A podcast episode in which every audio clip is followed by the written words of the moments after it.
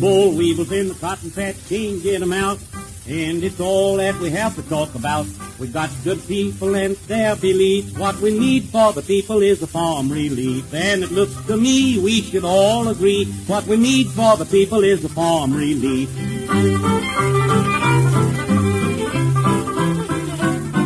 We can eat sow belly with turnip greens, but we sure do have to plan and scheme. We all start working at the break of day, and we don't get Hello, we welcome back to the. American Writers 100 Pages at a Time podcast, uh, where we are currently working on uh, Let Us Now Praise Famous Men by uh, James Agee, and uh, with an assist from Walker Evans and his, his photography. So um, we've gone through the first half of this book already, and we've seen it's it's a mixture of like reportage on sharecroppers' families in Alabama and some of Agee's own reflections and literary, um, you know, experimentation. Especially the first hundred pages, much more of the latter, much more of Agee's experimentation, and then the second part, the stuff we looked at last time, was a much more, on the surface, anyways, mundane look at the, the especially the house, the houses that um, these people lived in, uh, especially one family in, uh, in a lot of detail. And after that, we get a transitional period, and that's where I'll start today. Um, as I, as I go through the third quarter of this book, um, and you know, mostly we're still going to be in this reportage stuff. I think it's about clothing and education and work, are the are the like the, the headings, the chapter headings here. But he has this transitional period called On the Porch Two. Of course, there was an On the Porch One earlier in the in the book, and there's a lot of interesting stuff going on. It's actually fairly long too. It's about 25 pages, uh, so it's a big chunk of the overall bulk of the book. Um, and it starts out with with kind of a description of of them laying on the porch, right? Like, you know, on on a on an evening. Yes. Um, and some of his reflections about the homes where they live. He writes, for instance, "We lay on the front porch to the left of the hill as you enter. One of us lay on the rear seat of a Chevrolet sedan, the other on a piece of cotton, thin cotton-filled quilting taken from the seat of divan made wives." We exchanged these night by night. The problem with the auto seat was its height on one side and the lowness on the other, its shortness and its texture. By letting you cent- the center of your weight fall far enough on the high side, it was possible to effect a compromise where you had the benefit of a fair amount of the width of the seat, and yet were not rolled off. So, anyways, very matter of fact descriptions of, of just living with and um, these people and, and, and what their material conditions are. Um, he goes on, sleeping on the belly, you made s- sustaining springs at your feet, and this was slightly and invariably reminiscent of sexual intercourse. A handkerchief or towel under the cheek was helpful. On and on and on. All right. So he starts with this uh, description of these nights uh, on the porch, and then he moves into kind of reflections on humanity, and we start to get to, I think, what are some of the themes of, of the book, right? Um, you know, reflections on the land, the relationship between people and the land, relationship between, uh, again, the material conditions of these people and their individualism and their individuality. I, I think that's really the thematic core of this book, right? That they're not simply, it's not, a, you can't look at three sharecroppers' homes and say, oh, this is how sharecroppers live, right? Because that's how a lot of reporters, reportage would have done it. He's, he says, no, all I can tell you about is these three individual families and their experiences and their subjectivities and their individualism. You know, but that's it. There's really nothing much more we can say outside of it. I mean, there, there's no political proposal.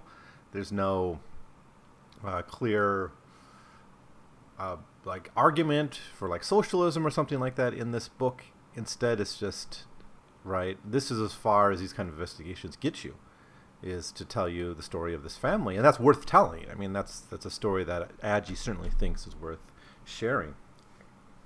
Um, but there's there's a lot here about like the relationship between land and the and the people. Quote: Human beings, with the assistance of mules, worked this land so that they might live. The sphere of power of a single human family and a mule is small, and within the limits of each of these small spheres, an essentially human frailty.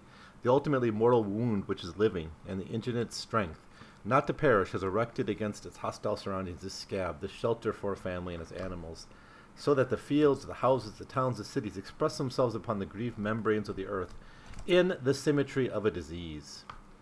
The literal symmetry of a literal disease, which they were literally so essentially apart. So he dwells on this topic a little bit about uh, these these individuals in kind of this struggle for survival in this in this harsh environment and harsh nation, and then he moves to the question of journalism, where the question I think this is a question that runs throughout the whole book as well is how do you tell these stories and what's the best way and and should you even be telling these stories because it is kind of voyeuristic, and he asks who, what, when, who, what, where, when, and why, and how is the primal cliche and complacency of journalism. But I don't wish to appear to speak favorably of journalism. I have never yet seen a piece of journalism which conveyed more than the slightest fraction of what e- any even moderately reflective and sensitive person would mean and intend. Here, let's let's try that again. Uh, I have never yet seen a piece of journalism which conveyed more than the slightest fraction of what any even moderately reflective and sensitive person would mean and intend by those unachievable words. And that fraction itself, I have never seen clean of one or another degree of patient, to say nothing of essential falsehood. So then he's, he kind of says basically journalism lies to us. It's a lie. It's it's a reduction. Um, and and it really can't tell these stories accurately. It asks the wrong questions. It, it, it but he says it's not journalism's fault. It's just it's its, it's its nature to do what it does. To quote, the very blood and semen of journalism, on the contrary, is a broad and successful form of lying. Remove that form of lying and you no longer have journalism. Then what do we have? Well, what can we do? Um, and that's then truth and imagination seem to be related in some way as the solution, right? Um, and it's it's very kind of philosophical here as he, he tries to get into uh, you know how we can kind of come at truth right so he's kind of against this empiricism of, of journalism but i think the problem with journalism is it's so limiting it's like can you tell us any story in like the 500 words in the one column right um, it says like his opinion on this is like journalism is not to be blamed for this, no more than a cow is to be blamed for not being a horse. Um, so where does truth come? And, and he even like gets into some kind of uh, like almost early postmodern thinking about the problem of even words, right? Words being inaccurate, words not being able to really convey stories, like a, a being a failed symbol, right? Um, obviously, that's the cornerstone of, of of a lot of post-structuralist thought, right? This focus on language as the as the way we communicate, but also a very flawed one, right? And and one that can't really convey our our central ideas very well. Okay, so he sort of gives an example of this, and he, he writes this: George Gruder is a man, etc. But obviously, in the effort to tell of him by example, as truthfully as I can, I'm limited. I know him only so far as I know him, and only in those terms to which I know him, and all that depends as fully on who I am as as on who he is. I'm confident in being able to get at a certain form of the truth about him only if I am as faithful as possible to Gruder, as I know him, to Gruder as in his actual flesh and life. But there again, always in my mind and memory's eyes, he is. But, of course, it will only be relative truth. Name me one truth within human range that is not relative, and I'll feel a shade more apologetic of that. End quote. You know, and I think he's not wrong here. I think he's not wrong about the difficulty of, of telling any story, right? And there are falsehoods, there are constructions, there is, a, you know, whenever you write, there's a scaffolding to the to the story you're trying to tell, even if it's nonfiction. But I also think there's a little bit too much uh, fatalism about it, you know, because yeah, it's true, but what do we do about it? I mean, in a practical sense, in a pragmatic sense, we do tell stories, and we are able to tell stories. You know, even if we need to have a critical eye about them. So I don't know how I feel about this section. It's just really interesting philosophical diversion on the nature of truth. He also in this section talks a little bit about his about communism, and he kind of says, "Well, I'm not a communist really in the way you think." He says, "I'm a communist by sympathy and conviction." But it does not appear, just for one thing, that communists have recognized or in any case made anything serious of the sure fact of the persistence of what once was insuff- insufficiently described as pride, a mortal sin, can quite as coldly and inevitably damage and wreck the human race as that most total power of greed ever could. Um, so he, he kind of falls back on a human nature argument against actually existing socialism, but um, so he thinks like communism can't really be achieved. But you know he does the he kind of gives the the excuse so many essentially at the end of the day anti-communists give. It's like oh it's good in theory but not in practice, right? This this is a kind of an unfortunate section. I think that's.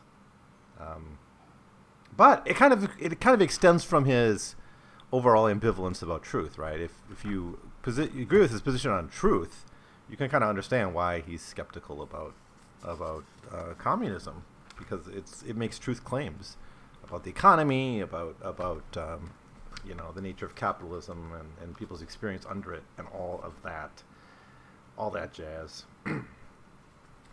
okay, so after this on the porch two section, which is very relevant. It's another part that you can kind of extend out and read just as a dissertation on, on a theme. We get to the section on clothing. And so we're back to kind of the matter of fact reportage. And after having read him basically telling us journalism is a lie, he go, goes back into journalism mode, right? So are we take, supposed to take this whole thing with a grain of salt, right?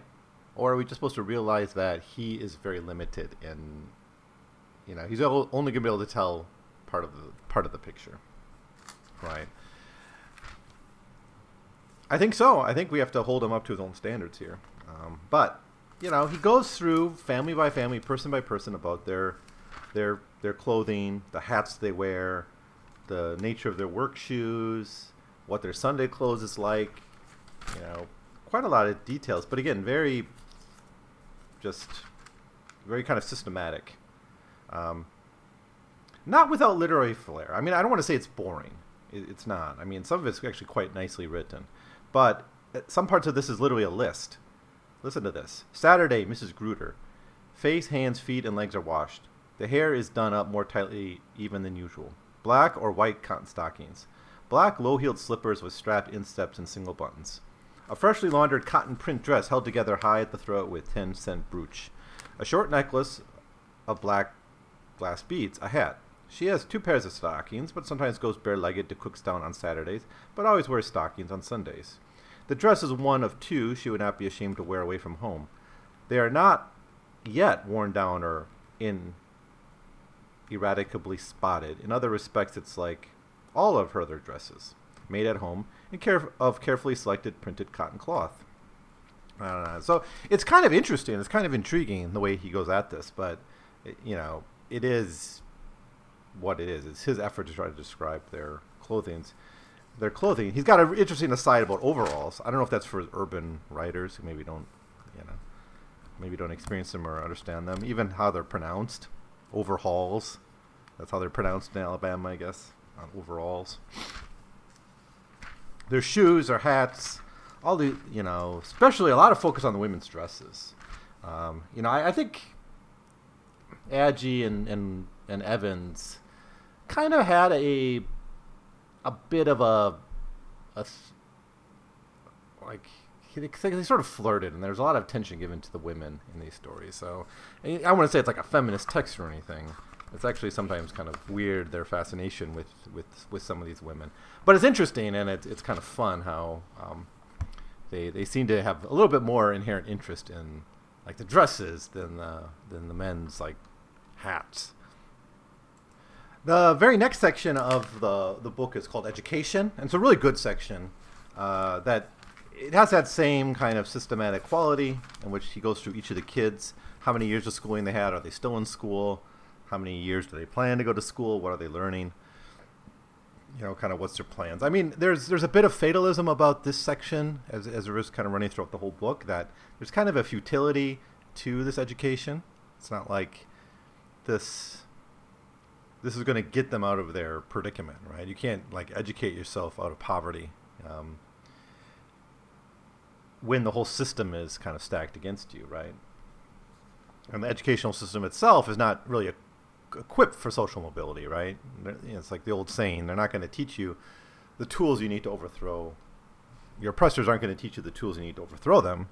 Um, and and that said, but there's still the other interesting theme here in this section of, of like social reproduction, of how education is the way we sort of pass on our values and our ideas to the next generation. So there's kind of this naturalism in, uh, in this section that it kind of runs throughout the whole book too, like the connection between people and the land, and kind of you know seeing these people as kind of uh, you know people in this life or death struggle for survival. You know, in that sense almost animal-like, right? Obviously, he has great love and he, he, delivers great humanism to these people, but there's still this kind of idea that they're in this this very base-rooted struggle for survival, um, and and therefore the theme of kind of social reproduction is part of that. He writes, for instance, this is how the section begins.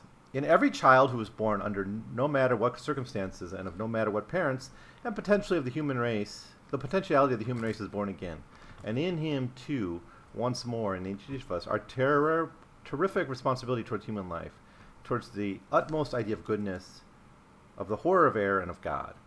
Every breath his sense shall draw, every act and every shadow, a thing in all creation, is a mortal poison or is a drug or as a single or symptom, or as a teacher, or as a liberator, or as liberty itself, depending entirely on his understanding and understanding. The action proceeding from understanding and guided by it is the one weapon against the world bombardment, the one medicine, the one instrument by which liberty, health, and joy may be shaped or sh- be shaped or shaped towards in the individual and, their, and in the race. Um, so he goes into this. That's his start. It's a very optimistic view of education, right? It's it's a view that education is this chance for us to remake humanity each each generation, right? The problem is we seem to fuck it up, you know, because when he actually goes into the education of these kids, you know, it's often fragmentary. They're not really learning that much that's relevant. It's many of them are dropping out at a young age. Um, the teachers aren't really there's not a lot of money for these schools um, they're kind of left on their own. I mean the teachers don't have really a lot of skills it seems so they're kind of left to basically self-teach but they don't really know how to do that. They're, they they don't have the ability and intelligence and or at least the skills. I don't want to say intelligence but the skill set to self-teach. Um, so and he gets there really by going through student by student, you know, what the school's like, what they're learning there. And, you know, some of them like school, some of them are really seem to be getting something out of school. Others find it frustrating and and and leave. For instance, Margaret. Margaret is which one? Let me make sure. Remember, we got the three families: the Woods, the Ricketts, and the Gruters. So Margaret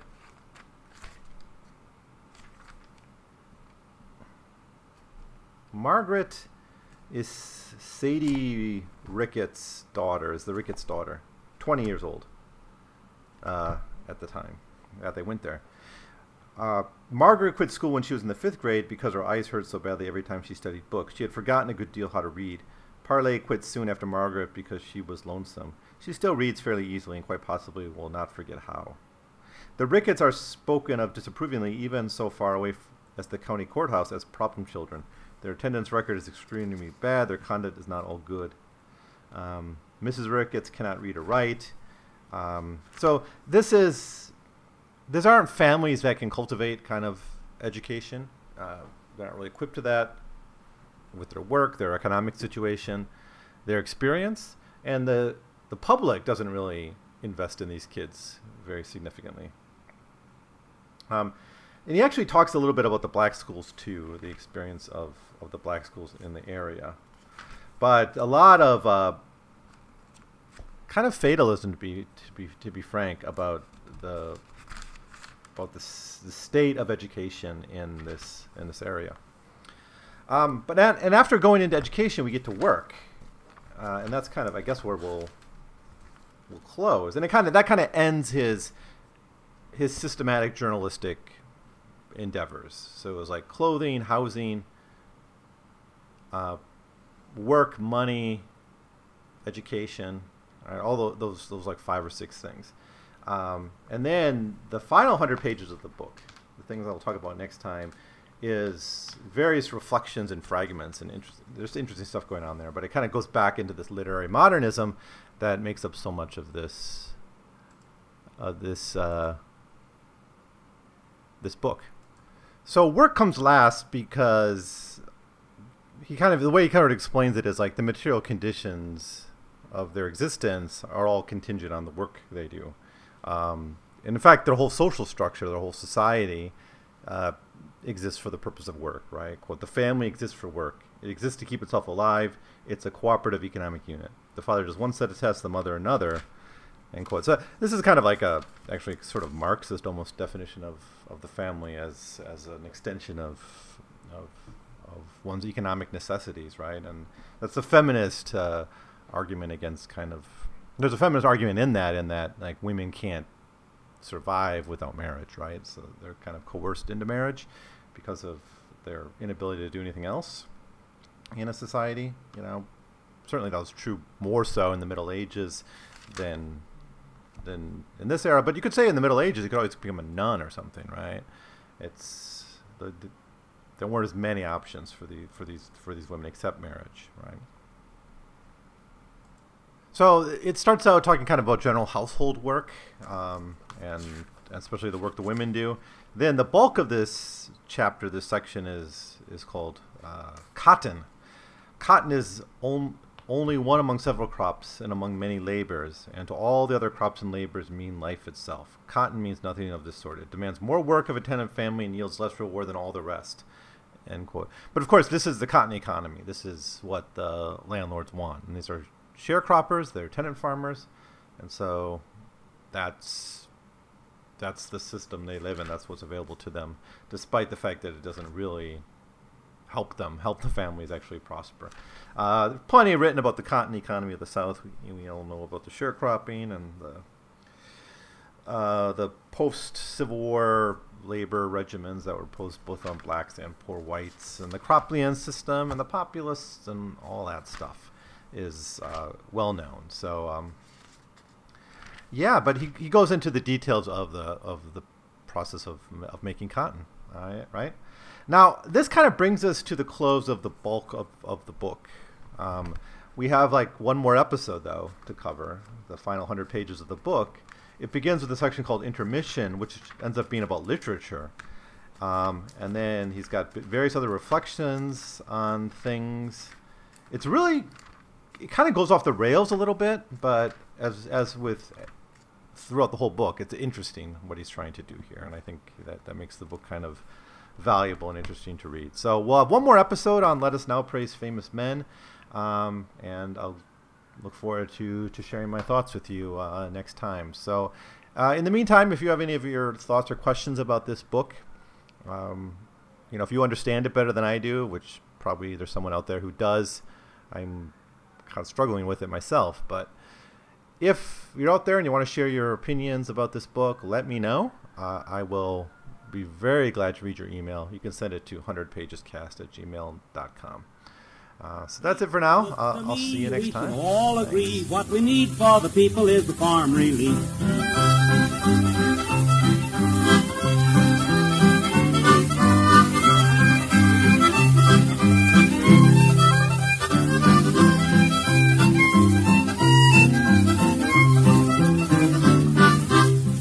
Too high and the market too low. We ask for credit and they all say no. We got good people and they all know well what the poor old